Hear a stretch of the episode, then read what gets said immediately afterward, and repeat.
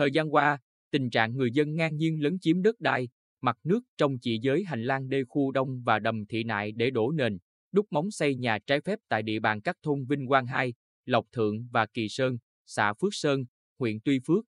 Theo người dân ở thôn Vinh Quang 2 phản ánh, hiện có hơn 10 căn nhà xây dựng trái phép đã mọc lên. Tuy nhiên chính quyền địa phương không có biện pháp xử lý dứt điểm, để người dân lấn chiếm trong thời gian dài đã tạo tiền lệ xấu cho người khác tiếp tục vi phạm, ảnh hưởng không nhỏ không gian công trình đê điều, mặt nước đầm thị nại.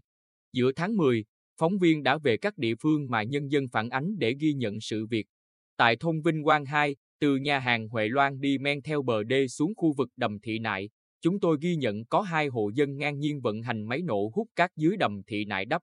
Nâng nền làm nhà với diện tích hàng trăm mét vuông. Hoạt động này diễn ra công khai, nhưng không có động thái nào từ phía ngành chức năng ở địa phương. Còn tại khu vực đê đông thuộc địa bàn thôn Lộc Thượng, nhiều hộ ngang nhiên cơi nới hàng chục mét vuông.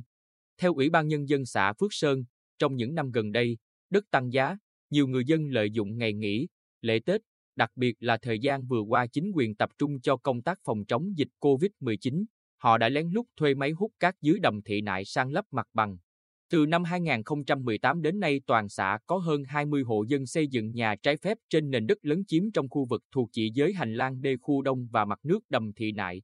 Ông Trương Sơn Lâm, cán bộ địa chính xã Phước Sơn, cho hay địa phương đã triển khai nhiều biện pháp ngăn chặn, xử lý. Hàng năm, xã tiến hành cưỡng chế tháo dỡ nhiều ngôi nhà xây dựng trái phép. Thế nhưng, ngăn chặn chỗ này thì chỗ khác dựng lên, xử lý không xuể. Về vấn đề này, ông Nguyễn Minh Thiện, Phó Chủ tịch Ủy ban Nhân dân xã Phước Sơn, giải thích do yếu tố khách quan là xã có dân số đông, dân cư sống gần sông, đầm, nhiều hộ có hoàn cảnh khó khăn, nhu cầu thiết yếu về đời sống gắn liền với nghề nghiệp mưu sinh nên bà con bất chấp, làm liều. Trong quá trình xử lý, tổ chức cưỡng chế, cán bộ địa phương vẫn còn vị nể, cảm thông cho một số hộ dân có hoàn cảnh khó khăn về nhà ở nên không giải quyết dứt điểm.